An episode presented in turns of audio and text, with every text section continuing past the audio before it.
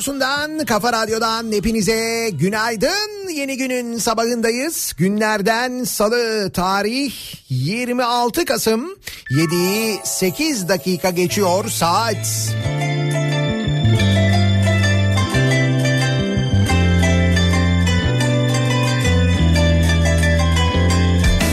Giderek bir gece programı kıvamına dönüşen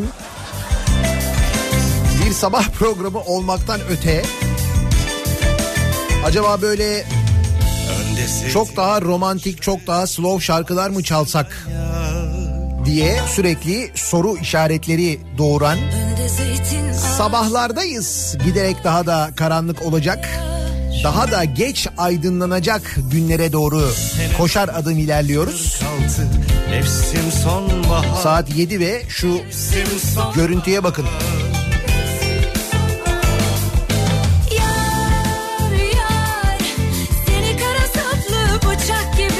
Herkesin de yavaş yavaş böyle psikolojisini etkilemeye başlamış olmalı ki ne günaydını canım gün daha aymadı ki böyle karanlık olur mu mesajları gel geliyor. Yılın o zamanlarına geldik.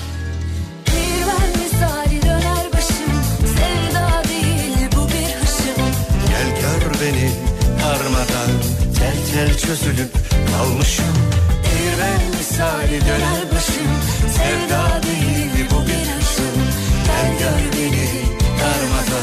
Tel tel çözülüp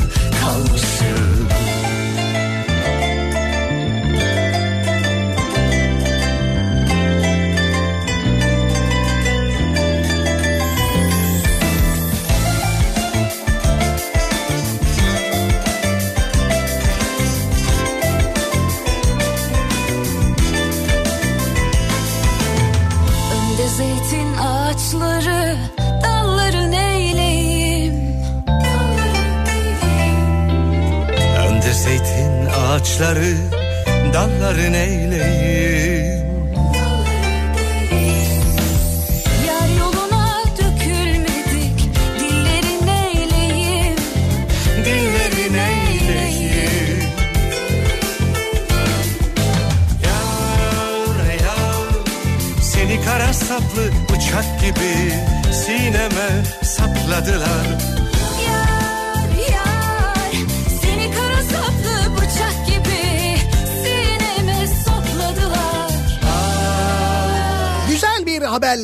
günü biraz aydınlatmaya çalışalım madem öyle. Madem çok karanlık, madem karanlıktan dolayı uyanamıyoruz.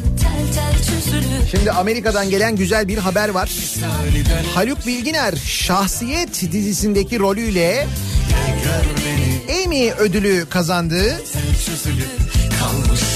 Uhu TV'de yayınlanan bir dizi vardı Şahsiyet dizisi. İzlemiş miydiniz bilmiyorum. Eğer izlemediyseniz muhakkak izlemenizi öneririm. Gerçekten son yıllarda yapılmış en iyi işlerden bir tanesi.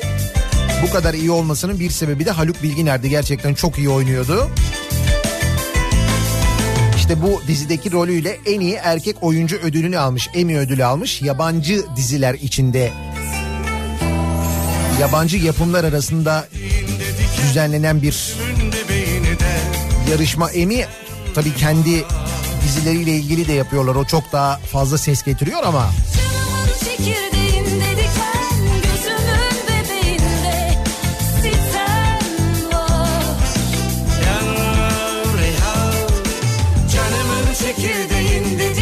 Mevzunun e, emi olması da değil aslında önemli olan. Önemli olan biraz da şu. Gerçekten hak eden insanların ödül alıyor olması, bunu gördüğü zaman insanın hakkaniyetli bir şekilde gerçekten bu ödülün verildiğini anlaması aslında biraz da mutlu ediyor insanı. Sadece Haluk Bilginer olması değil. Bu verilen ödüller şura ödülü, bura ödülü falan o kadar artık insanların gözünün içine soka soka gayet adil olmayan bir şekilde veriliyor ki. Bir zamanlar Siz gelin e, işte misal bizim okulumuzda bir gösteri yapın biz de size en iyi radyocu ödülünü verelim öyle mi? Gelmezsem gösteri için e, o zaman yani bizim başka bir arkadaş var onunla bir konuşalım biz falan.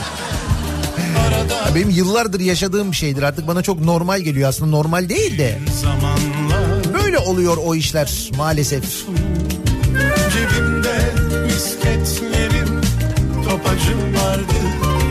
Nitekim o kadar e, durum fena ki işte yılların mesela altın kelebeğiyle ilgili geçtiğimiz günlerde aday listeleri açıklandığında yaşanan tartışmayı hatırlayın. İşte ben bu işe alet olmak istemiyorum diyen ve mevzunun anca farkına varanlar. Adaylıklarının çekilmesini isteyenler ben orada aday olmak istemiyorum diyenler. Neden oluyor zannediyorsunuz? Uyanıyor işte insanlar bir yerden sonra.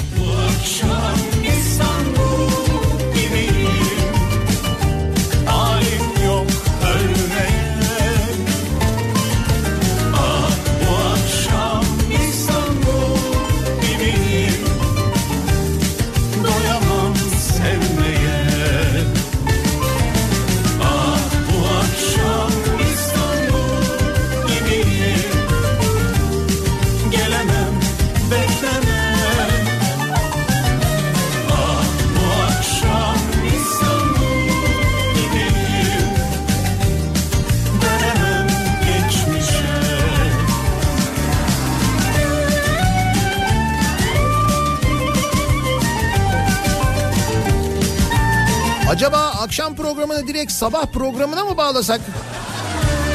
Yani akşamki karanlıkla şu andaki havanın tonu aynı. Evet evet bayağı Nihat'la Sivrisinek saatinde gibiyiz. Hatta şu anda daha da sakin olduğunu düşünürsek sabah sakinliği var diyorum ya bayağı gece programı gibi hissediyor insan. Sonra birden büyüdüm başım göğe Bugün aşk var yarın düş öbür gün Bu akşam Beşiktaş'a geliyoruz bu arada. Beşiktaş'ta çarşıdan yayınımızı yapıyoruz. bir zaman Beşiktaş çarşıdaki Samsung mağazasının önünde e, olacağız bu akşam. Kafa Radyo canlı yayın aracıyla haberiniz olsun o taraftayız. Akşam 18 ile 20 arasında görüşürüz. yarın düş öbür gün işlerken cebimde Tabii ki yine karanlık olacak. Artık gündüz görüşmemiz biraz zor.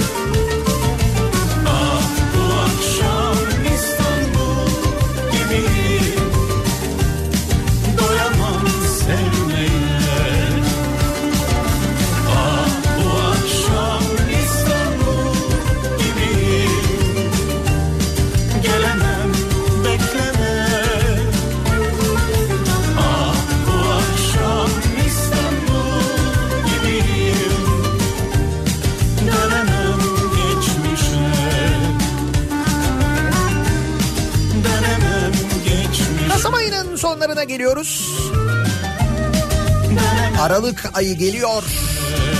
Yeni yıl heyecanı acaba kaplar mı içimizi diye düşünüyoruz. Eskiden emindik buna biliyorduk. Yılbaşı yaklaştıkça yeni yıla doğru yaklaştıkça işte bu yeni yıla girmenin verdiği heyecan, yeni bir başlangıç acaba bir umut olur mu? İşte bakardık böyle bir sokaklarda, caddelerde süslemeler, ışıklandırmalar falan.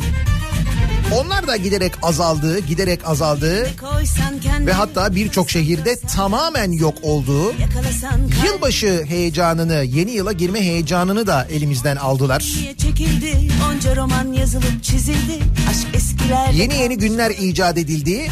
Aralık ayını o şekilde kendini. geçirelim istediler. Seni. Misal yakalasan 17 Aralık günah işleme özgürlüğü günü var. O yaklaşıyor yine değil mi? Çekildi.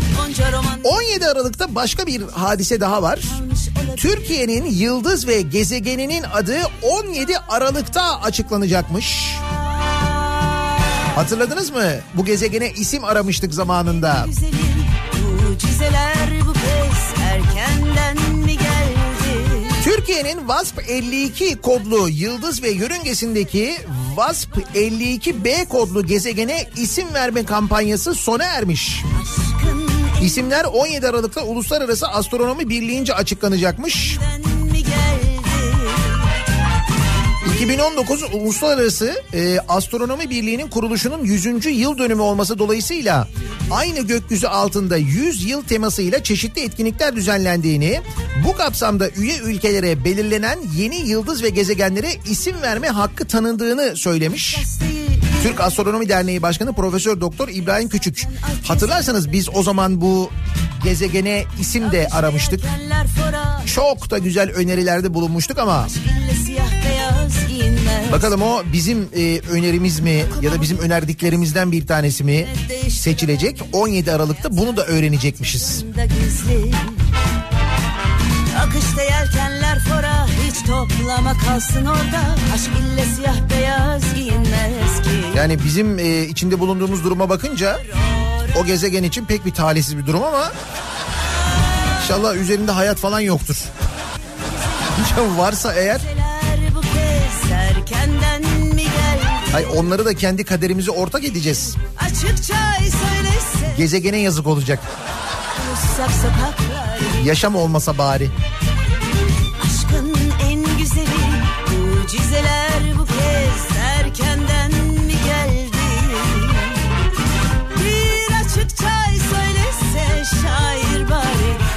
yasak sokaklar gibi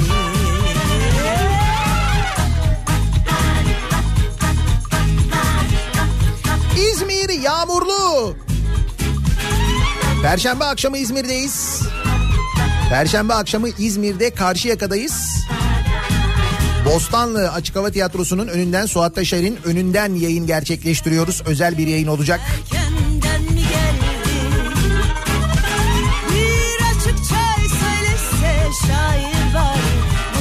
sokaklar gibi Aşkın en güzeli mucizeler bu kez erkenden mi geldi? Bir açık çay söylese şair var Buluşsak sokaklar gibi Peki nasıl bir sabah trafiğiyle güne başlıyoruz? Hemen dönelim şöyle bir bakalım. Hyundai Tucson Enline yol durumunu sunar. We'll be right back. Köprülerde yoğunluk erken başlamış durumda. İkinci köprü trafiği Ataşehir'de, birinci köprü trafiği Uzunçayır'da şu anda buradan köprü girişine kadar etkili. iki köprüde de yoğunluk köprüye çıkan bağlantı yollarında da benzer yoğunluklar var. Çekmeköy'den özellikle Ümraniye Tepeüstü yönüne yoğunluğun fazla olduğunu görüyoruz. Bu sabah Beylerbeyi'nden köprüye birinci köprüye çıkışta da yine ciddi yoğunluk var. Avrasya Tüneli girişinde çok ciddi bir sıkıntı yok sevgili dinleyiciler. Avrupa yakasında Tem'de Bahçeşehir trafiği Bahçeşehir ile Altınşehir arasında olmuş. Bu noktaya geçtikten sonra nispeten hareketli bir trafik var. Otogar sapağı sonrasındaki yoğunluksa giderek artıyor Maslak yönüne. E5'i kullanacak olanlar için Avcılar girişi Küçükçekmece arası yoğunluğu başlamış. Bu noktadan sonra bir miktar hareketli trafik Şirin Evler, Yeni Bosna Şirin Evler arası, İncirli Merter arası ve Edirne Kapı civarındaki yoğunluğun arttığını önümüzdeki yarım saat içinde E5'in de tam böyle yoğunluğuna ulaşacağını görüyoruz. Sahil yolunda herhangi bir sıkıntı yok. Güzel haber bir kaza bilgisi, bir kaza haberi yok. Trafiği etkileyecek büyüklükte İstanbul'dan ya da diğer büyük kentlerden elimize ulaşan. Bir ara verelim. Reklamların ardından yeniden buradayız. Kalk gidelim,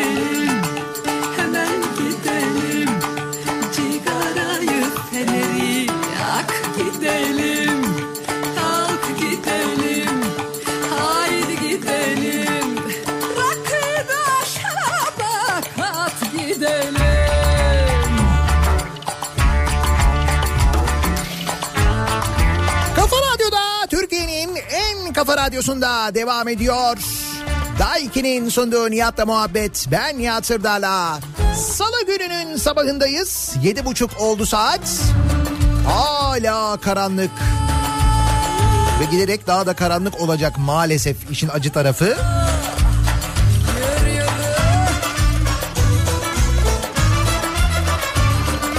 Eskişehir'de durum hem karanlık hem de ulaşım zor. Eskişehir'le ilgili bir haber var. İstanbul'dan trenle Eskişehir'e gitmek isteyenler Konya bileti almak zorunda kalıyorlarmış. O ne demek ya? Devlet Demir Yolları İstanbul'dan Eskişehir'e trenle gidenleri Konya bileti almak zorunda bırakıyor. Boş giden trenlere müşteri çekmek için uygulanan satış stratejisiyle Eskişehir'e gitmek isteyenlerin cebinden fazladan 48 lira çıkıyor. Ne güzel satış stratejisiymiş ya. İyiymiş bu. Ve buna rağmen bu satış stratejisine rağmen zarar ediyor devlet demir öyle mi? Ne güzel değil mi? İstanbul Söğütlü Çeşme'den Eskişehir'e herhangi bir tarihte bilet almak isteyen yolcular bir türlü yer bulamıyor. Ancak aynı tarihte ve aynı trenle Konya'ya gitmek isterseniz yer çok. Konya'ya yer var, Eskişehir'e yer yok. İstanbul Eskişehir yolculuğunun bilet fiyatı 55 lira 50 kuruş. Konya fiyatı ise 103 lira 50 kuruş. Dolayısıyla Eskişehir'e gitmek için Konya bileti alınca fazladan 48 lira ödüyorsunuz. Uzun süredir devam eden uygulama bu yolu tercih edenlerin tepkisini çekmiş. Bir yolcunun Devlet Demir Yolları'nın WhatsApp hattından konuyla ilgili bilgi almak istemesi üzerine Devlet Demir Yolları'ndan kontenjan uygulaması yapıldığı bilgisi paylaşılmış. Independent Türkçe'nin konuyla ilgili olarak görüştüğü Devlet Demir Yolları Çağrı Merkezi yetkilisi istenirse Konya bileti alınabileceğini, bu biletle Eskişehir'de inilebileceğini söylemiş. Güzel akıl vermiş. Sağ olsun güzel taktik. Aradaki fiyat farkının vatandaşın cebinden çıktığının hatırlatılması üzerine çağrı merkezi yetkilisi Konya bileti alıp Eskişehir'de inmenin yolcunun tercihi olduğunu söylemiş. İnsanların nerede ineceğine biz karışamayız. Konya bileti alırlar, Eskişehir'de inerler, Ankara'da inerler bilemeyiz. Belki bir anda yolda fikir değiştirip Konya'ya gidebilirler. Değil mi? Misal Eskişehir'de işim var. Tam böyle Eskişehir'e geldin inmek üzeresin diyebilirsin ki ya niye Eskişehir'e gidiyorum ki Konya'ya gideyim bir bamya çorbası içeyim. Öyle insanoğlu bu belli olmaz.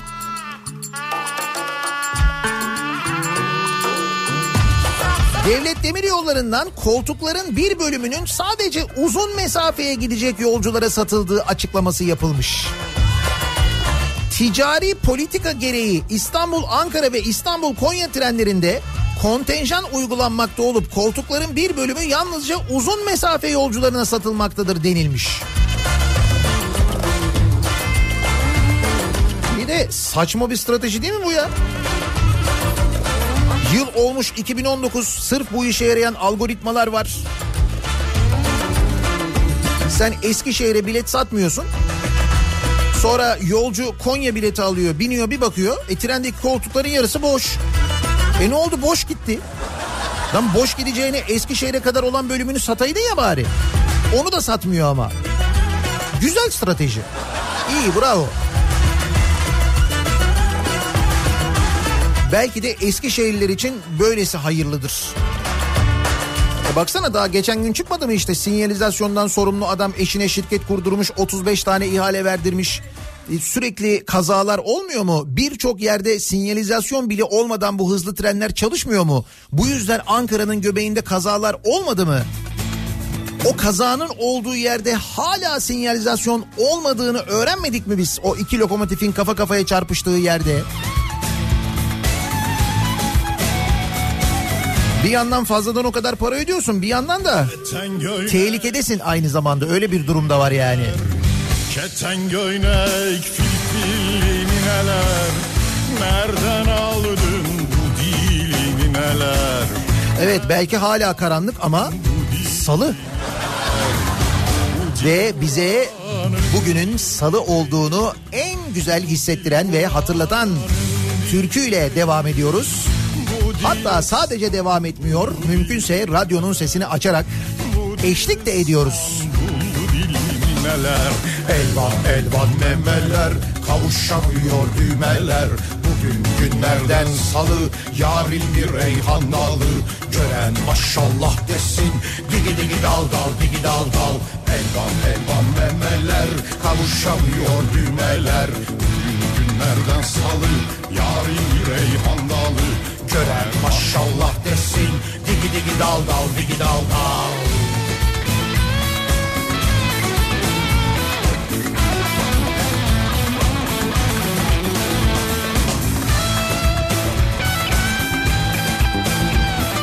Almanya'da 1 milyar euroluk müze soygunu. Vallahi biz değildik. Evet bir Almanya'ya gittik ama tam da bizim gittiğimiz hafta sonu. Yılda bir sefer iki sefer Almanya'ya gidiyorum olaya bak. Almanya'nın Dresden kentinde bulunan ve Avrupa'nın en eski müzelerinden biri olan Grünes Gewölbe Müzesi soyuldu. Müzeden yaklaşık 1 milyar euro değerinde tarihi eser çalındı. Senin dat 1 milyar euro ne diyorsun ya? diller Burada da bizi kıskandı Almanlar ben sana söyleyeyim. Ya bizim tarihi eserlerle ilgili haberleri de duyuyorlar. Kesin dipsiz gölü duydular. neler Gün günlerden Öyle ya 12 bin yıllık dipsiz gölü kuruttuk. Dibini de bir güzel doldurduk sonra yeniden boşalttık. Şimdi hortumla doldurmaya çalışıyoruz ya. memeler Kavuşamıyor düğmeler Bugün günlerden salı Yarın reyhan dalı Gören maşallah desin Digi digi dal dal digi dal dal Elvan memeler Kavuşamıyor düğmeler. Bugün günlerden salı Yarın reyhan dalı. Gören maşallah desin Digi digi dal dal digi dal dal. Elvan elvan memeler. Keşke sadece Almanlar kıskanıyor olsa. Günlerden salı. Ruslar da kıskanmışlar bizi. Nitekim sürekli kıskançlıklarından biliyorsunuz. Domatesdi, portakaldı, meyveydi ne varsa habire geri gönderiyorlar. Habire iade ediyorlar bize. Yok içinden o çıktı, yok içinden bu çıktı. Kıskançlıktan. Şimdi de buyurun hayvancılığımızı kıskanmışlar mesela. Rusya'da çiftçiler süt miktarını ve kalitesini arttırmak için ki burada bir parantez açalım. Pek yakında Türkiye Rusya'dan süt ithal etmeye başlayacak. Tarım ve hayvancılık cenneti memleketimizin geldiği noktaya bakın. Buğdayı Rusya'dan ithal ediyoruz. Sütü Rusya'dan ithal ediyoruz. Rusya'dan hayvan et ithal ediyoruz. Başka ne vardı? Guatemala'dan kavun. Meksika'dan fasulye. Çin'den sarımsak ithal ediyoruz. İşte bu yüzden olsa gerek e, bizim hayvancılığımızı kıskanan Ruslar şöyle bir şey yapmışlar. Sürüne sürüne İneklere sanal gerçeklik gözlükleri takmışlar. Ve bir süre sonra hem süt miktarında hem de kalitesinde artış yaşanmış. İnekler yaz günü uçsuz bucaksız bir çimenliğin ortasındaymış gibi hissediyorlarmış bu sanal gerçeklik gözlükleriyle. karşı Böylelikle duygusal durumları iyileşiyormuş, çok daha kaliteli ve çok daha fazla süt veriyorlarmış. Ha burada sanal gerçeklik gözlüğü takmış bir ineğin fotoğrafı var. Yani teknoloji de bir yere kadar ya. E şimdi bu durumda bu organik olmuyor ama. Baksana sanal bir durum var burada yani. Bükeceksin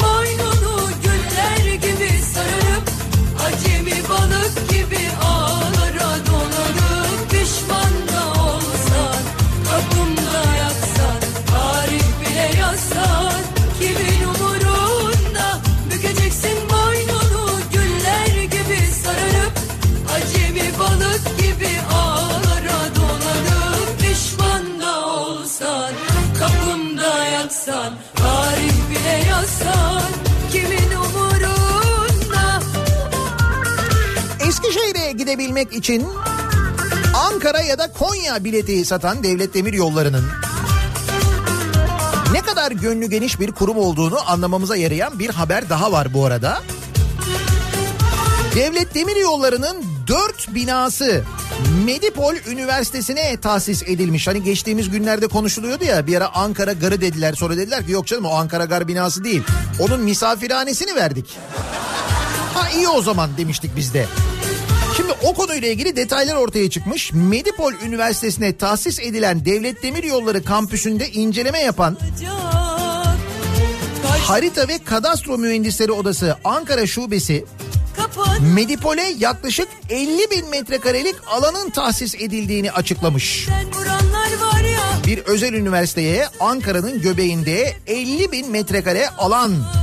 Üstelik eski binalar var, tarihi binalar var içinde. Devlet Demir Yolları tarafından tahsis ediliyor. Alanın önce Hazine ve Maliye Bakanlığı'na devredildiği, bakanlığın parseller üzerindeki kullanım hakkını Ankara Medipol Üniversitesi'ne tahsis ettiği bildirildi.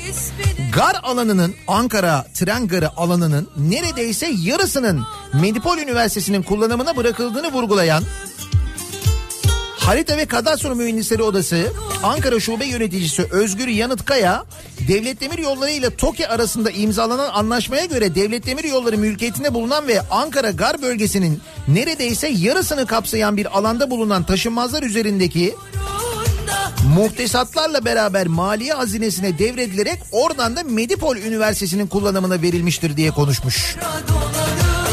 Bu Medipol Üniversitesi Sağlık Bakanı'nın biliyorsunuz aynı zamanda. Ne güzel hem sağlık hem ulaşım hem TOKİ hazine de var içinde. Tam bir sinerji örneği. Sinerji böyle olur. Bak görüyor musun? Pişman da olsan Kapımda yatsan Tarih bile yazsan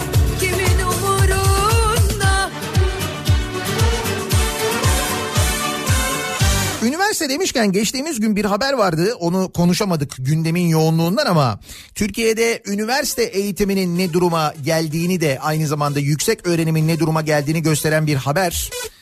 Bir üniversitenin ya da birkaç üniversitenin kişiliğinde değil genel olarak yaşanan durum şöyle. Utandıran akademik tez borsası. Senede 400 tez hazırlayan varmış. Kirli bir sektöre dönüşen naylon tez yazımında patlama yaşanıyor. Para karşılığında yazılan naylon tezlerin ya da ödevlerin ücretleri 1200 liradan 7500 liraya kadar değişebiliyor. Tezin mi var? Hazırlıyorlar. Ya ne olacak teknoloji çağındayız. Baya böyle birbirinin kopyası oradan kopyalanmış kopyala yapıştır yapılmış. Hatta bazıları şey diyorlarmış mesela. Bir siteden ulaşıyorsunuz bu e, tezi yazacak olan kişiye. Konunun uzmanı R'ye yönlendiriyor.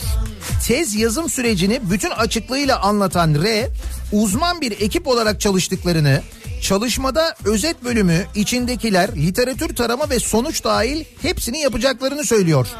Eski çağ tarihi çalışmak istediğimizi söylediğimizde R şunları söylüyor. Yazdığımız tezde en fazla yüzde yirmi intihal bulunur. Geçme garantili yazıyoruz. Geçme garantili tez yazıyorlar. Nasıl? Mustafa Kömüş'ün haberi bunlar da geçer. Üniversiteye girdin bir de Menipol'e girdin. Ankara'dasın mesela. Ankara'nın merkezinde kampüs de garanti. E sonunda tezle ilgili falan bir sıkıntı olursa tez de oluyor zaten.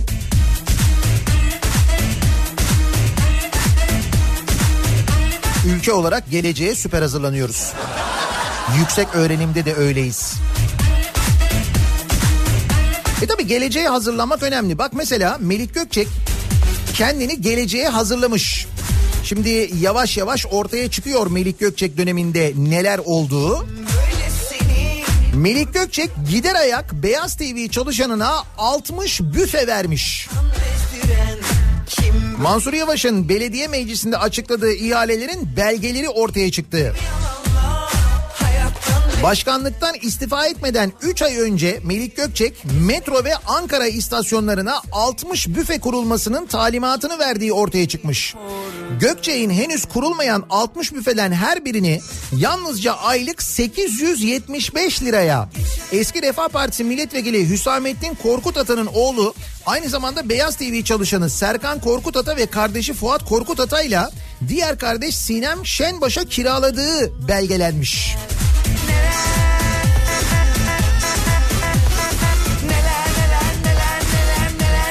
Neler neler. Neler çektik biz Ne derlerse desinler Bunlar da geçer Mansur Yavaş belediye meclisinde yaptığı konuşmada SOS Vakfı'na 13, Korkut Ata ailesine 110, Ankara Spor'a 9, Keçiören gücüne 28 otopark verildiğini söylemiş. Melik Gökçek bu açıklama üzerine sosyal medya hesabından videolu bir paylaşım yaparak Mansur Yavaş'ı yalan söylemekle itham etmiş. Demiş ki SOS Vakfı'na 3, Korkut Ata ailesine 1, Keçiören gücüne 2, Ankara Spor'a ait olan otopark sayısı 2'dir demiş. Bunun üzerine Mansur Yavaş belediye meclisine demiş ki şimdi ben bir özür dileyeceğim demiş. Yalan değil ama yanlış var onu düzelteyim. Yanlışlıktan dolayı özür diliyorum demiş.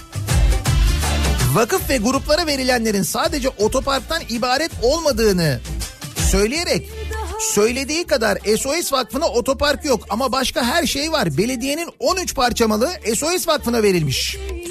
4 tane Hacı Bayram Veli Türbesi çevresinde büfe, bir tane Çamlıdere'de iki katlı Ankara evi, 3 adet otopark işletmesi, Mavi Göl Otoparkı 1628 araç kapasiteliymiş bu arada. 50. yıl otoparkı, Yenişehir çok katlı otoparkı, 4 adet Kocatepe çok katlı otopark üzerinde ticari ünite, bir adet Dikmen Vadisi'nde ticari ünite SOS Vakfı'na verilmiş.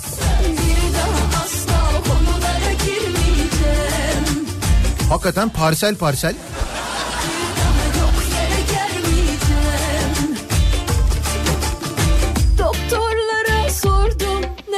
Hatta bakın şu da var.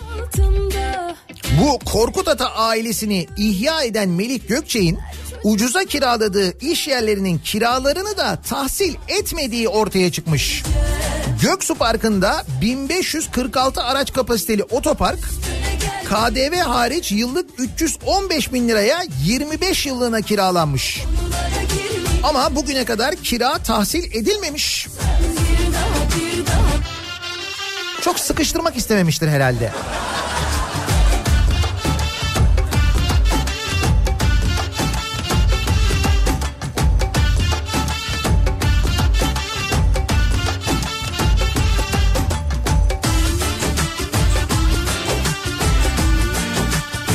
Güzel değil mi? Bütün bunlar olurken misal Ankara'da yaşayan biri olarak bunlardan hiç haberdar olmamanız, ruhunuzun bile duymaması, Ankara'nın göbeğinde bunlar yaşarken bir gazetenin bile bir e, ne bileyim ben böyle hani bir habercinin bile bu işin peşine düşmemesi.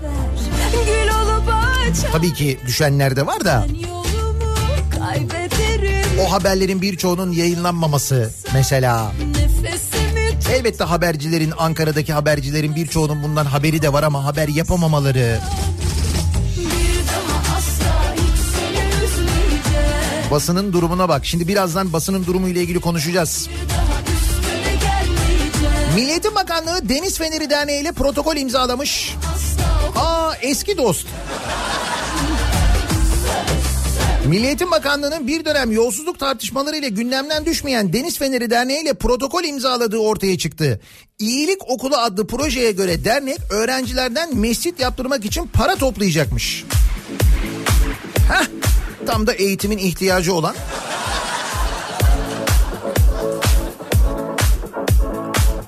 Hangi parayı toplayacaklarmış acaba?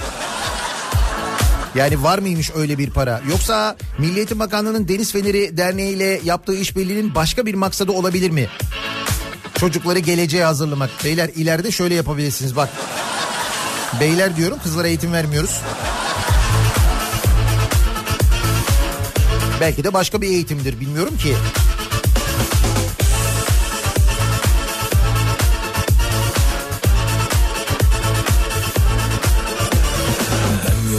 Kurt, sen kınalı kuzu.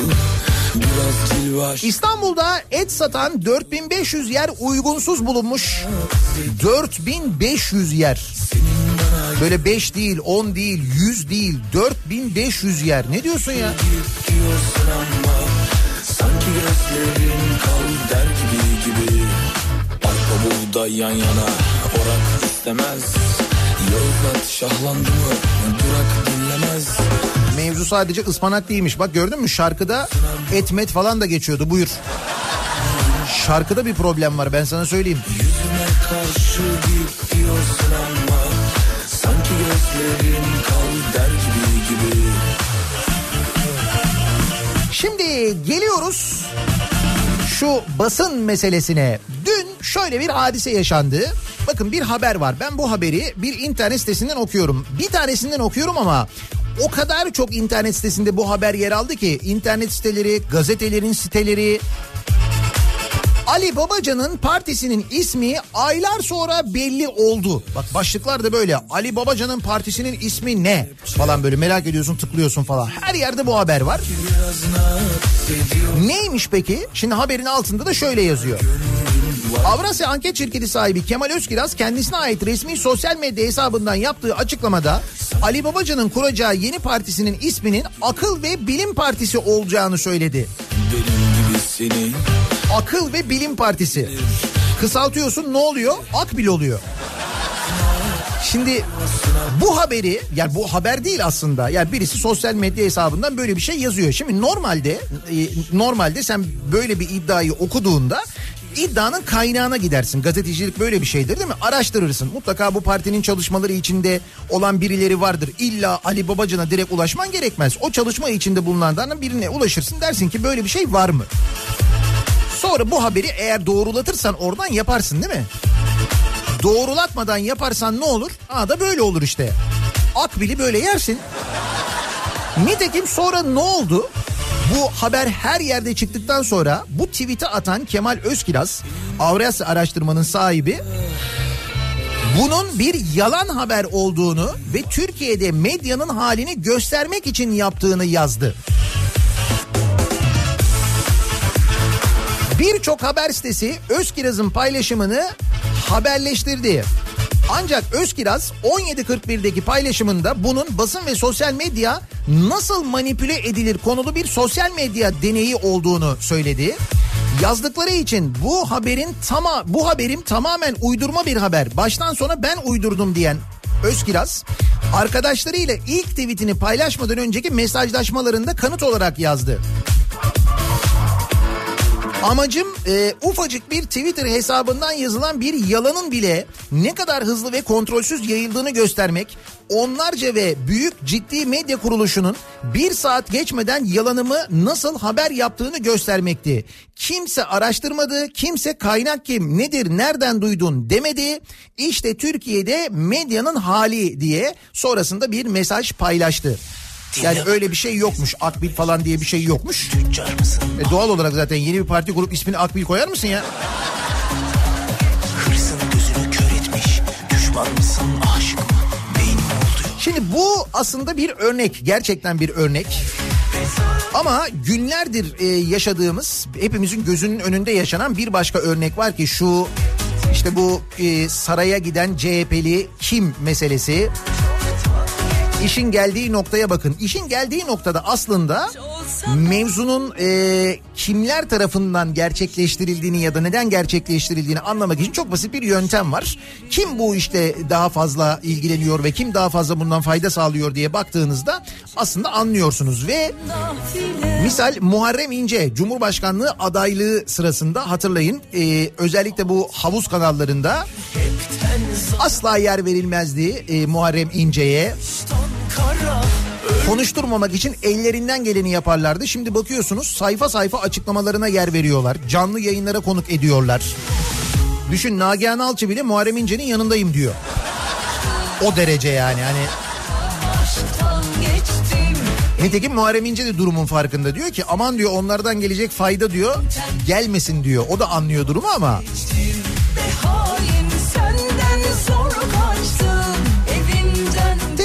televizyondaki o tartışma programlarındaki konuşan tiplere baktığınızda ki büyük çoğunluğu erkek oluyor. Mesela kadınların sorunu ya da kadınlarla ilgili bir konu tartışılıyor. Lan programda kadın yok. Başlık o aslında biliyor musun? Ama kadın yok yani. Moderatör bile kadın değil. O derece. Ve bunun gibi birçok örnek. Basının durumu bu sabahın konusu olsun. Dinleyicilerimize soralım. Siz nasıl değerlendiriyorsunuz basının durumunu acaba? Şimdi e, biz hani medyanın içinde olanlar olarak çok daha fazla bilgiye sahibiz. Misal gazetelerin düşen tirajları ile ilgili. İşte dünün amiral gemisinin bugün 30 bin sattığı ile ilgili. Gazetelerin bedava dağıtıldığı, kapılara bırakıldığı, tirajların bu şekilde şişirildiği ile ilgili. Bu sadece yazılı basın kısmında böyle. İşte bu televizyonlarda konuşturulanlara verilen paralarla ilgili, onlara verilen talimatlarla ilgili birçok şey duyuyorum. Ben mesela medyanın içinde biri olarak da. Siz bu medyaya maruz kalanlar olarak basının durumunu nasıl görüyorsunuz diye bu sabah merak ediyorum ve soruyorum. Sizce basının durumu nasıl? kaldı al da kurtul çoktan geçti Sosyal medya üzerinden yazabilirsiniz. Düşüncelerinizi, fikirlerinizi bize ulaştırabilirsiniz. Basının durumu bu sabahın konusunun başlığı. Sosyal medya üzerinden yazıp gönderebilirsiniz. Twitter'da böyle bir konu başlığımız, bir tabelamız, bir hashtagimiz mevcut. Facebook sayfamız Nihat Sırdar fanlar ve canlar sayfası nihatetnihatsırdar.com elektronik posta adresimiz.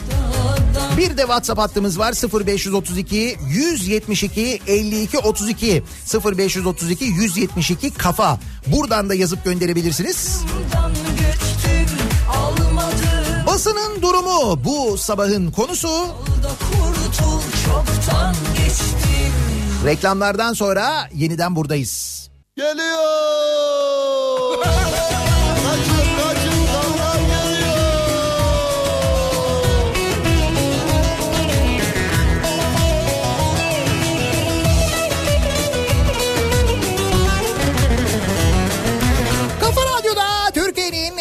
Kafa radyosunda devam ediyor. Daiki'nin sunduğu Nihat'la muhabbet. Ben Nihat Sırdar'la. Salı gününün sabahındayız. Basının durumu bu sabahın konusunun başlığı. Ama önce bizim durumumuza bir bakalım. yatar, zamla kalkar, vatandaş canından bıkar. Zamla yatar, zamla kalkar, vatandaş canından bıkar. Millet her gün kemer sıkar, biri bizi gıdıklıyor, birileri bizi gıdıklıyor. Emeklisi, çalışanı, oynuyorlar perişanı. Emeklisi, çalışanı, oynuyorlar perişanı. Yok mu bunun karışanı, birileri bizi gıdıklıyor. Yok mu bunun karışanı, birileri bizi gıdıklıyor. Gıdı gıdı gıdı gıdıklıyor, birileri bizi gıdıklıyor. Kimler bizi gıdıklıyor söyleyeyim hemen. Bunlar bizi gıdıklıyor. Hani dün konuştuğumuz bir milletvekillerinin bakmakla yükümlü olmadıkları anne ve babaları ve kız çocuklarına ücretsiz sağlık hizmeti teklifi vardı ya. Torba yasanın içine atılan. Bununla ilgili milletvekillerine sormuşlar ne diyorsunuz diye.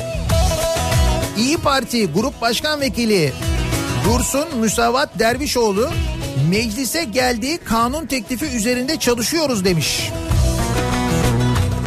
İnceliyoruz. Mecliste yarın gelecektir kanun teklifi. Kanunun bütünlüğüyle ilgili görüşlerimizi orada ifade edeceğiz demiş. MHP kulislerinde uzun zamandır yapılması gerekiyordu yorumu yapılmış. Zaten teklifi veren AKP. HDP e, hayat pahalılığı, işsizlik gibi ciddi sorunlar varken bu yasayı görüşmek doğru değil demiş. CHP bir şey dememiş. CHP meşgul çünkü şu anda. Bir çuval inciri berbat etmekle meşguller şu anda. Onun için uğraşıyorlar. yok mu bunun karışanı birileri bizi gıdıklıyor. Gıdı gıdı gıdı gıdıklıyor. Onlar bizi gıdıklıyor. Gıdı gıdı gıdı gıdı gıdıklıyor. Birileri bizi gıdıklıyor. Oynamayın lan. Birileri bizi gıdıklarken basında oraya bakma oraya bakma o tarafta boş ver bu tarafta bak bu tarafa bak yapmaya devam ediyor. Basının yüzde doksanından bahsediyoruz az bir rakam değil. Nedir peki sizce basının durumu acaba diye dinleyicilerimize soruyoruz. Basının durumu La Fontaine'den masallar şeklinde demiş mesela bir dinleyicimiz. Kasaptan gelecek biraz ciğer için her türlü şaklabanlığı yapacak kasap kedilerine benziyor. Basının durumu demiş bir başka dinleyicimiz. Basının durumunun yansımaları. Ben ortaokula giderken evde ailece sabaha kadar tartışma programı izlerdik. Bir şeyler öğrenelim diye. Şimdi son 5 yıldır haberleri bile izlemiyorum diyor Elif. Siyaset meydanı izlediğimiz günleri hatırlar mısınız? Oturup sabahlara kadar gerçekten tartışma programı izler. Hafta sonu boyu onu konuşurduk, tartışırdık. Pazartesiye bile uzardı. Şimdi geldiğimiz noktaya bak, şimdiki tartışma programlarına bak. Kimler konuşuyor, tartışıyor. Bırak bir şey öğrenmeyi, ulan ben bir yolda yakalasam da buna bir şeyler öğretsem diye seyrediyorsun. Bugün değilse ne zaman ateşi yakıyorum Dans edip yörüngende Telefondan kafanı kaldırsan görürsün belki Basının durumu emekli maaşına yılın 365 günü zam yapıyor basın. Evet. Zaman ateşi yakıyorum Dans edip yörüngende dönüp duruyorum Telefondan kafanı kaldırsan görürsün belki Basının durumu dipsiz göl gibi yıllarca işi bo- içi boşaltılınca havuza dönüştü. Hortumla dolduruluyor. Aynen öyle dipsiz göl gibi biliyor musun?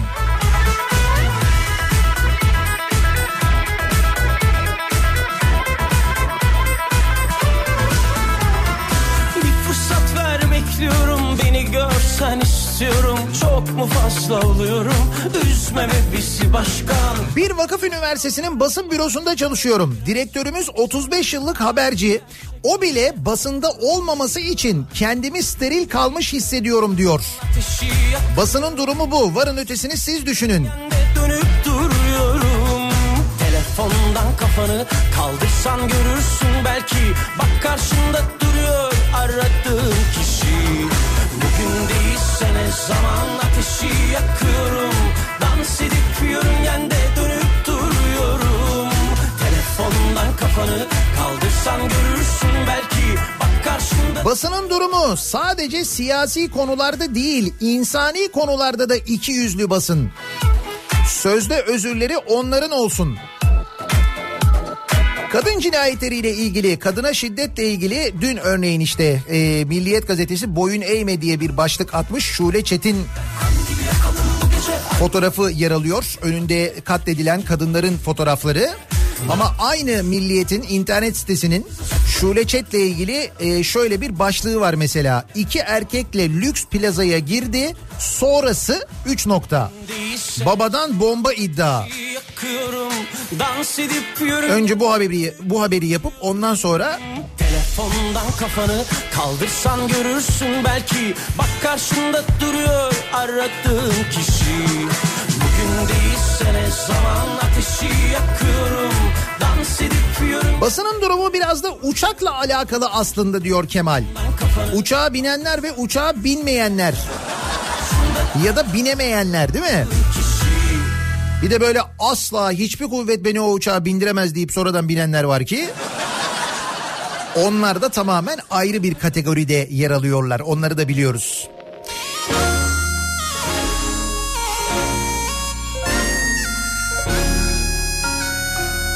Basının durumu.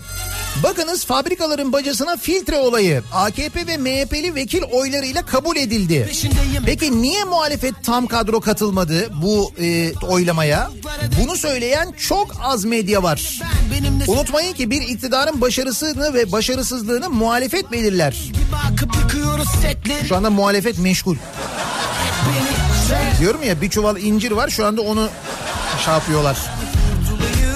Sana sarılıp seninle yok olup Güneş gibi yeniden doğayım Hadi gir ruhuma sar beni Çal fikrimi Efendim basının durumu bence horolop şorolop diyen var mesela. Horolop şorolop durumunda basın.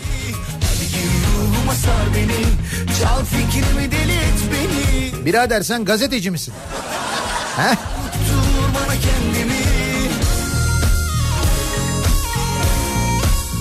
Valinin azarladığı kişi öğretmen değil gazeteci çıkmış.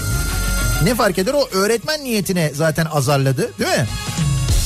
Konya valisi Cüneyt Orhan Toprak öğretmenler günü etkinliğinde oturuşunu beğenmediği bir kişiye öğretmen gibi otur diyerek sert çıkmıştı. O kişinin muhabir olduğu anlaşıldı. Vali muhabir olduğunu bilsem sert çıkmazdım dedi. Muhabir sen öyle oturabiliyorsun. Öğretmen sen öyle oturamıyorsun. Valiye bağlısın ya. Ya. Peki gazeteci ne yapmış bu durumda biliyor musunuz? Gazeteci gazetenin sahibiyle birlikte valiye gidip özür dilemiş. Validen özür diliyor bana fırça attı diye. Bak bu da gazeteci işte. Al basının durumunu soruyorsun. Basının bu da yerel basın yani. Yerel basının durumu da bu. Bir haksızlık var ortada. Valinin yaptığı resmen bir terbiyesizlik var. Vali terbiyesizlik yapıyor. Muhabir gidiyor validen özür diliyor. Al sana basının durumu işte. Sessizken bile Fırtınalar kopar içimde ruhuma sar beni Çal fikrimi deli et beni Fırtınalar kopar içimde Unuttur bana kendimi Basının durumu şimdi böyle olmadı. Hep kalemini satan gazeteciler olmuştur. Ama bu kadar ayan beyan yalayan kadro hiçbir araya gelmemişti. Çok e, büyük oldu değil mi kadro? Dev kadro, geniş kadro, yaygın kadro. 7 yıldır gazete okumuyorum. Maç ve film harici televizyon izlemiyorum. Sosyal medyada takip ettiğim hesaplar yardımıyla gündemi bu şekilde takip ediyorum diyor mesela bir dinleyicimiz ki benim tanıdığım çok insan birçok dinleyicimiz de aynı şekilde gerçekten böyle takip ediyorlar gündemi biliyor musunuz? Sosyal medya üzerinden takip ediyorlar. Açtım aşk defterimi Hatırladım sevdiklerimi Her birisi bir başka alemdi Aradım o günlerimi İlk sevgilim bunca Gazete okumayı bırakalı o kadar uzun zaman oldu ki durumları hakkında bilgim yok. Şöyle söyleyeyim ben size bir tanesini alıyorsunuz Attım 18 tanesini almış gibi oluyorsunuz. Çünkü diğerleriyle aynı oluyor. Tabii tabii haber aynı, başlık aynı, fotoğraf aynı, manşet aynı ya. O yüzden birini alınca Sever görüntü eskiden pazar günleri gazete alıp kahvaltı öncesi gazete okuma keyfimiz bile vardı.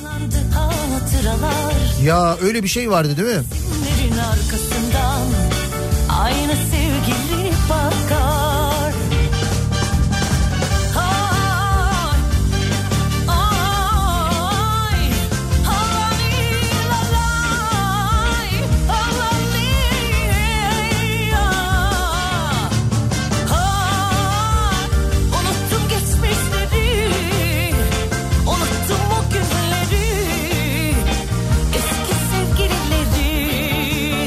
Basının durumu Açtım aşk defterimi kimin kayığına binerse onun şarkısını söyleyenler topluluğu. Basının durumu bu. Aradım o günlerimi İlk sevgilim hangisi Nasıl yaktım bunca ateşi İnanmazdım Basının durumu şöyle. Aynı yerde aynı anda yayın yapan iki muhabirden birinin ayakta diğerinin ise kaskla duvarın arkasına saklanıp yayın yapması. Ve şu anda ateş altında izlemesi. Ama diğeri mesela bayağı ayakta hiç ateş mateş falan da yok. Sever Tabii o diğerinin ayakta olanın kamera açısına diğeri girince. Hatırladık değil mi o arkadaşı? hatıralar Gülen resimlerin arkasından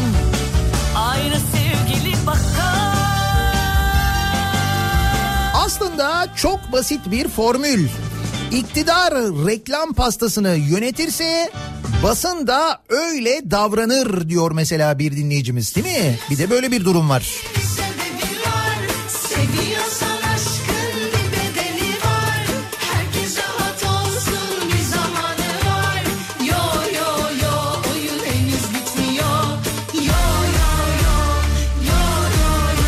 Basının durumu yeni gelen zamları öyle cezbedici şekilde anlatıyor ki insanın gelen zamlara sevinesi geliyor.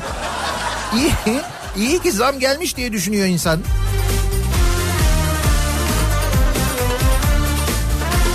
Basının durumu minareler. ya onu izlediniz mi Allah aşkına? İsmail Saymaz'la bu yandaş yazarlardan bir tanesi bir televizyon kanalında konuşuyorlar.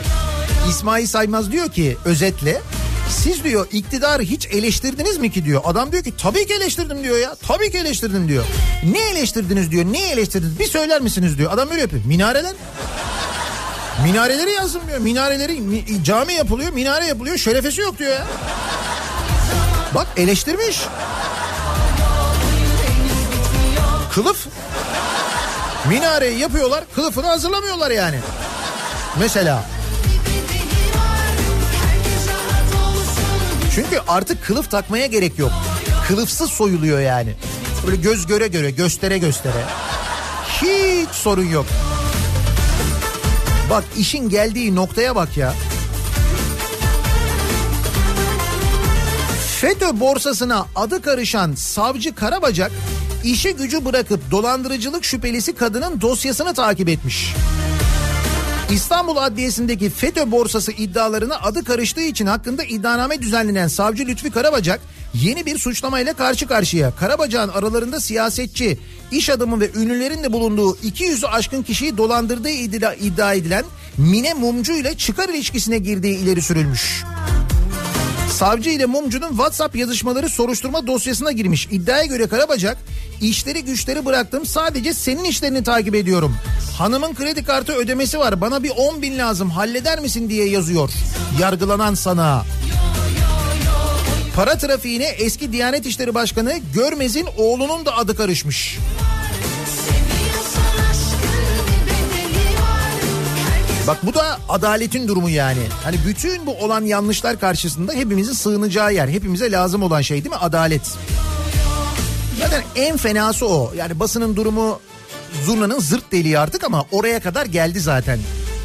Buyurun Almanya'da asrın yolsuzluğu olarak nitelendirilen deniz fenerinin Türkiye ayağında sanıkları beraat ettiren mahkeme başkanı İsmail Hakkı Yolmaz ve üye İsmet Karabulut'un meslekten ihraç edilmelerine neden olan davanın gerekçesi açıklanmış. Şimdi Deniz Feneri davasını kapatanlardan bahsediyoruz. Deniz Feneri davasında yargılananları beraat ettirenler meslekten atılmışlar. Niye atılmışlar biliyor musunuz meslekten? Yargıtay kararında sanal kumar çetesi lideri Veysel Şahin hakkında yargılamayı yenileme ve infazın durdurulması kararı veren yargıçların usul ve yasayı çiğnediği ve çeteye menfaat sağladıkları belirtilmiş. Sanal kumar e, çetesinin sanıklarını beraat ettirmişler oradan atılmışlar. Aynı adamlar Deniz Fener'ine de beraat vermişlerdi. Nasıl?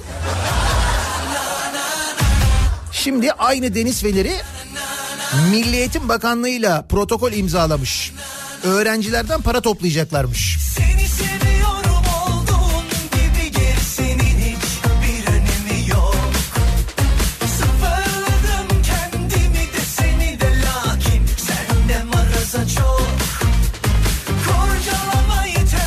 Eskiden soba yakmaya kıyamadığım gazeteyi artık vitrinlerde görmeye bile dayanamıyorum. İşte basının durumu bu.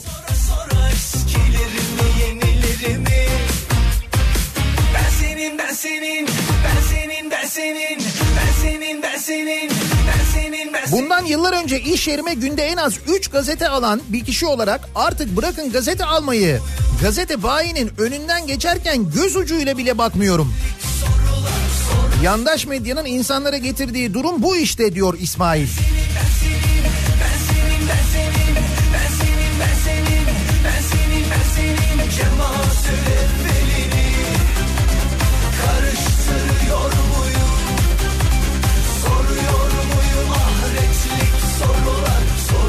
Basının durumu da anlaşılamıyor ve açıklanamıyor.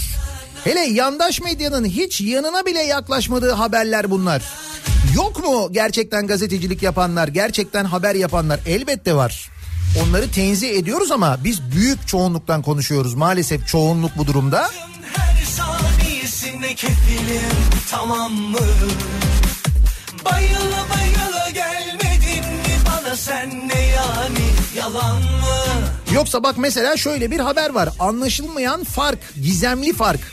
Şehir hastaneleri ile ilgili sözleşme hükümleri için anlaşılamıyor diyen Sayıştay, Enerji Bakanlığı'nın hesabındaki 772 milyon liralık eksik için de açıklanamayan fark demiş. Senin ben senin 772 milyon liraya. Nedir bu fark? Açıklayamıyoruz. Ha iyi o zaman tamam ya. Sen açıklayamıyorsan bir sorun yok yani. Nurcan Gökdemir'in haberi mesela. Bir gün gazetesinde Nurcan Gökdemir bunu yazmış.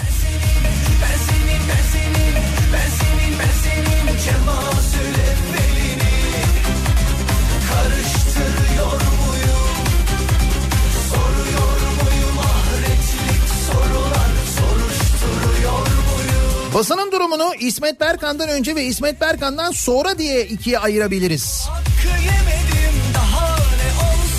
İsmet görmüştü değil mi ya? Görmüştü evet.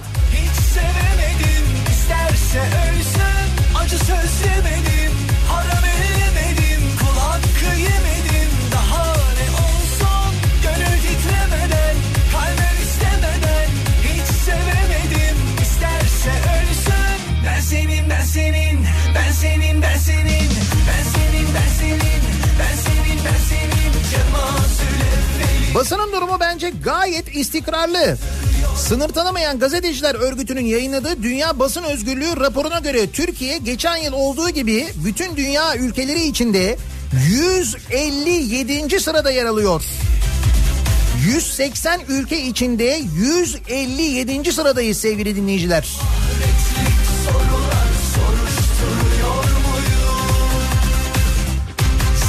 Sizce basının durumu nasıl acaba diye bu sabah konuşuyoruz, soruyoruz dinleyicilerimize. Reklamlardan sonra yeniden buradayız.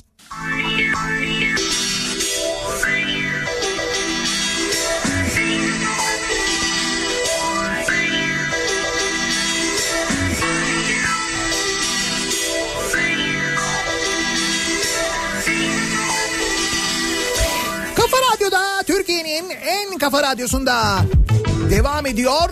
Daha 2'nin sonunda Nihat'la muhabbet. Ben Nihat Sırdar'la. Salı gününün sabahındayız. 8.30'u 1 dakika geçtik. Güzel bir haberle başladık güne. Haluk Bilginer uluslararası Emmy ödüllerinde en iyi erkek oyuncu ödülünü aldı. Şahsiyet dizisindeki rolüyle ki zaten almalıydı. Muhteşem oynuyordu orada Haluk Bilginer. Hala izlemediyseniz izleyiniz. O dizi çok güzel bir dizi. Onur Sayla göremedim e, ödül töreninde bir tek. Yönetmenliğini o yapıyordu o dizinin çünkü. Basının durumuyla ilgili konuşuyoruz bu sabah. Bakıyoruz bugünlerde basının durumuna. Örneğin e, Muharrem İnce keşfedilmiş vaziyette. Sürekli röportajlar ona yer veriliyor. Canlı yayınlara e, alınıyor kendisi. Uzun uzun konuşturuluyor. Ve memleketin bütün dertleri, bütün sıkıntıları ki bir hafta iki hafta önce ne konuşuyorduk? Geçim sıkıntısı konuşuyorduk. Geçim sıkıntısı yüzünden intihar eden aileleri konuşuyorduk. Bakınız gündem bir anda nasıl değişti. Gülleri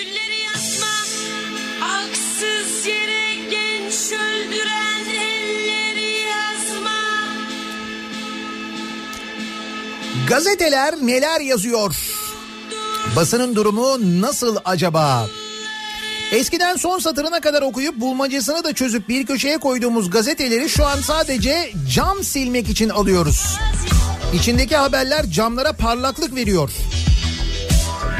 Yağdandır o. O çünkü haberlerin birçoğu ciddi yağ e, ihtiva ediyor.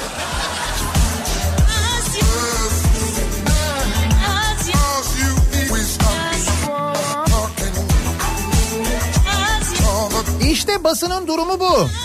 Havuz mavuz halk memnun ki alkışlıyor. Konya valisi demiş ki ben demiş azarlamadım dışarı çıkartmadım. Salondakiler memnun kaldı ki beni alkışladı demiş. Hiç kimse demiyor değil mi sayın vali konuştukça batıyorsunuz. Kimse diyemiyor etrafında belli yani hiç.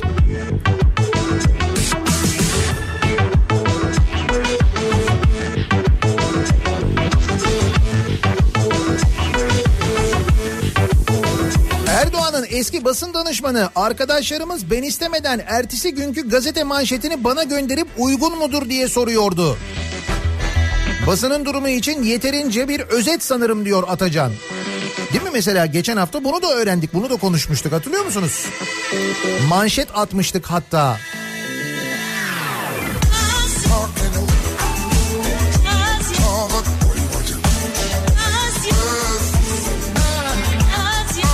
AKP'li belediyeler yapınca güncelleme, CHP'li belediyeler yapınca zam. Basın durumu tam da bu aslında.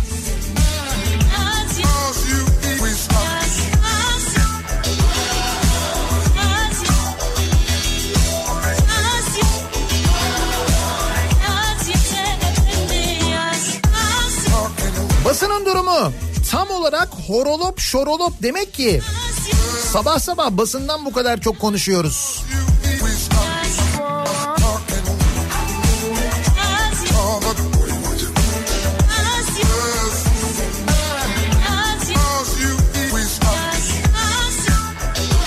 Basının durumu derken siyaset meydanı 32. gün genç bakış ceviz kabuğu programları vardı bir zamanlar hatırlıyor musunuz? Şimdi geldiğimiz duruma bakın. Şimdiki tartışma programlarına bakın değil mi?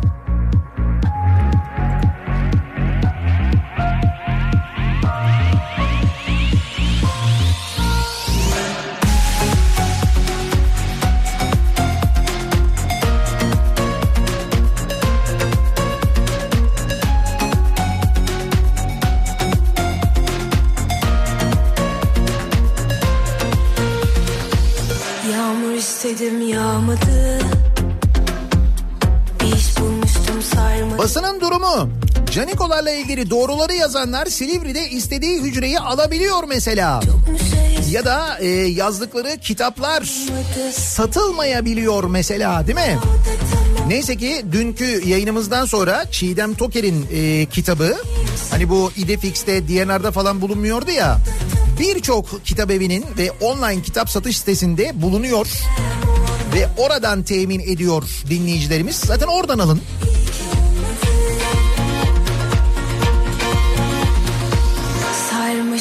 Tırmanmadı. Sırlarım hiç saklanmadı. Herkesi duyan beni duymadı. Çok mu şey istedim de ben olmadı. Bir kere denedim ama o da tam olmadı. Benim senden başka kimsin Senden başka kimsin Bir kere denedim ama o da tam olmadı. Ev taşırken bardak tabak sarmak için birkaç gazete aldım. Gazete bayi abi hayırdır taşınıyor musun diye sordu. İnsanlar gazeteleri ancak taşınırken alıyor demiş gazete bayi. Buyur birisinden daha geldi. Geçen gün taşınıyoruz eşim biraz gazete bulabilir misin dedi. Ben de gittim gazete bayine. Nerede yandaş gazete var 5 tane aldım. Başka bir işe yaramıyorlar zaten. 15 yıldır almadığım gazeteleri almakla yandaş medyaya destek vermiş oldum mu acaba ben? Herkesi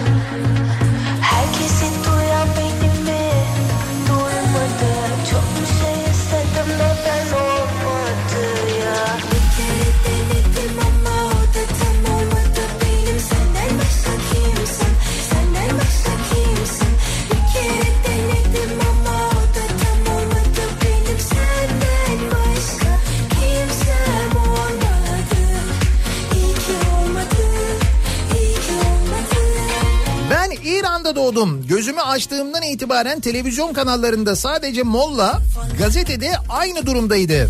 Tek aldığım gazete üniversitenin kazananlar listesinin yayınlandığı gazeteydi. 2008 yılından beri Türkiye'deyim. Şimdi burada da aynı şeyleri tekrar ve tekrar yaşıyorum. Yandaş basın, yandaş medya çok üzülüyorum demiş bir dinleyicimiz.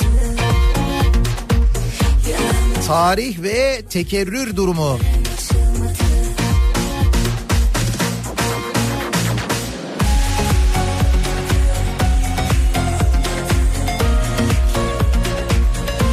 Gazetelerin kullanım alanları ile ilgili çok bilgi ediniyoruz bu sabah yalnız.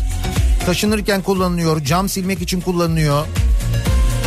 Son 5 yılda bir kez gazeteye para verdim. Otomobilimin paspaslarının nemini alsın diye üstüne sermiştim diyor. Bir dinleyicimiz de mesela.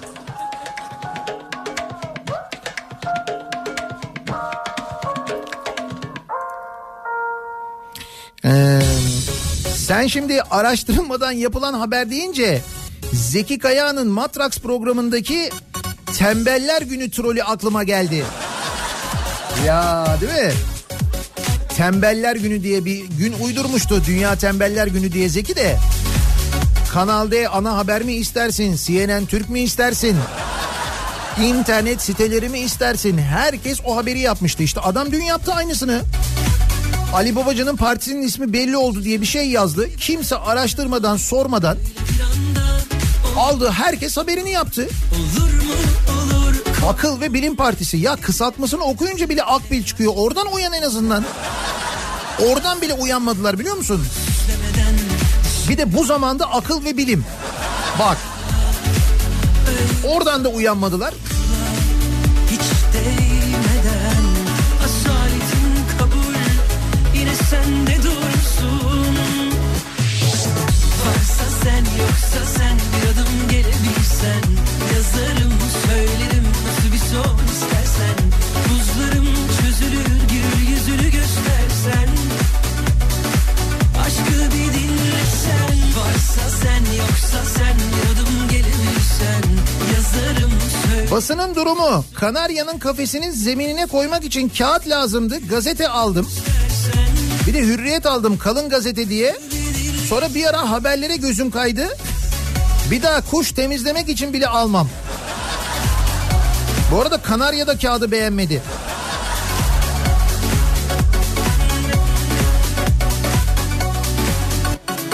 Bir cesaret geliver yanıma öyle bir anda olur olur.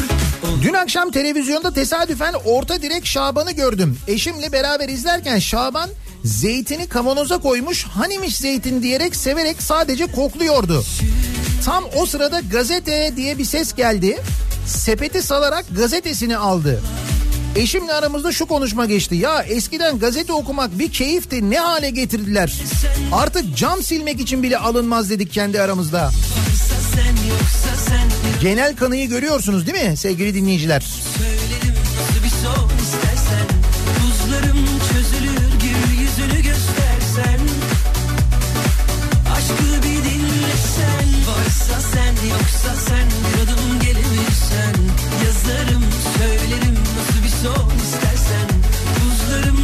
Antalya yağmurdan yıkılıyor. Antalya'da şiddetli yağış etkiliymiş.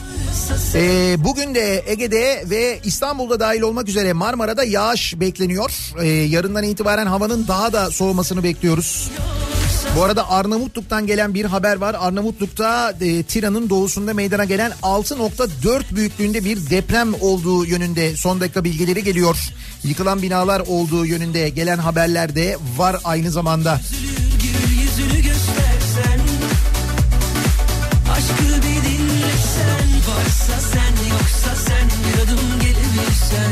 Yazarım söylerim nasıl bir son istersen Buzlarım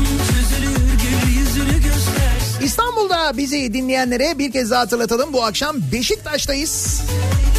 Beşiktaş'ta çarşıdayız. Samsung mağazasının önünden yayınımızı gerçekleştireceğiz. Kafa Radyo canlı yayın aracıyla. 18 ile 20 arasında eğer Beşiktaş tarafında olursanız bekleriz. Reklam aralarında görüşürüz. Hediyelerimiz var. Onları veririz. Perşembe akşamı da İzmir'e geliyoruz bu arada. Perşembe akşamı da İzmir'de Bostanlı'dan canlı yayında olacağız. İzmirlilere hatırlatalım. Bir ara verelim. Reklamların ardından yeniden buradayız. Bir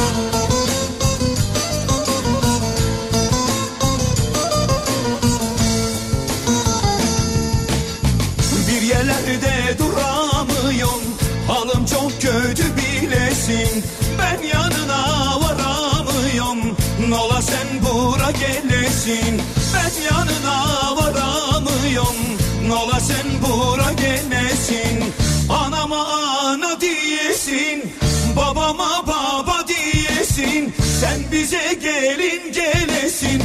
Nerede kaldın kibar gelin Nerede kaldın kibar gelin? Anama ana diyesin Babama baba diyesin. Sen bize gelin gelesin. Nerede kaldın kibar gelin Nerede kaldın kibar gelin Kafa Radyo'da Türkiye'nin en kafa radyosunda devam ediyor. Daiki'nin sunduğu Nihat'la muhabbet. Ben Nihat Sırdar'la salı gününün sabahındayız. Basının durumunu konuştuk bu sabah. Özellikle gazetenin durumu, gazetelerin durumu gerçekten fena. Gazetelerin ne maksatla alındığı ile ilgili gelen mesajlar. Taşınırken kullanmak, cam temizlemek için kullanmak, kızartma yaparken e, balıkları unlamak için misal en çok kullanılan alanlardan bir tanesi de bu. O gazete okuma keyfinin çok gerilerde kaldığı, bunun tamamen içerikle ilgili olduğu da net bir şekilde anlaşılıyor. Sen bize gelin gelesin Ama sadece yazılı basın değil, görsel basında da aynı durum var. Bir zamanlar sabahlara kadar izlenen tartışma programlarının yerini sürekli böyle tartışmaların olduğu, ne dediği belli olmayan tiplerin konuştuğu, saçma, sıkıcı, asla bir çözüme ulaşmayan ve hiçbir işe yaramayan tartışma programları aldığı, kadına şiddetin konuşulduğu programlarda kadın e, olmayan tartışma programları, Gelmez oldun güzel gelin Anama ana diyesin aynı manşetin sayısız gazetede çıkması gibi bir durum söz konusu. Basının durumu başlığıyla yazılanları sosyal medya üzerinden takip edebilirsiniz. Nerede kaldın kibar gel Gerçekten çok önemli tespitler ve yorumlar var. Birazdan Kripto Odası başlayacak. Güçlü Mete Türkiye'nin ve dünyanın gündemini Nerede kaldın kibar gelin son gelişmeleri sizlere aktaracak. Bu akşam 18 haberlerinden sonra ben yeniden bu mikrofondayım. Diyesin Akşam Beşiktaş'tayız. Beşiktaş'ta çarşıda yayındayız. Kafa Radyo canlı yayın aracıyla Samsung'un önünden yayınımızı gerçekleştiriyoruz. Tekrar görüşünceye dek güzel bir gün geçirmenizi diliyorum. Hoşçakalın.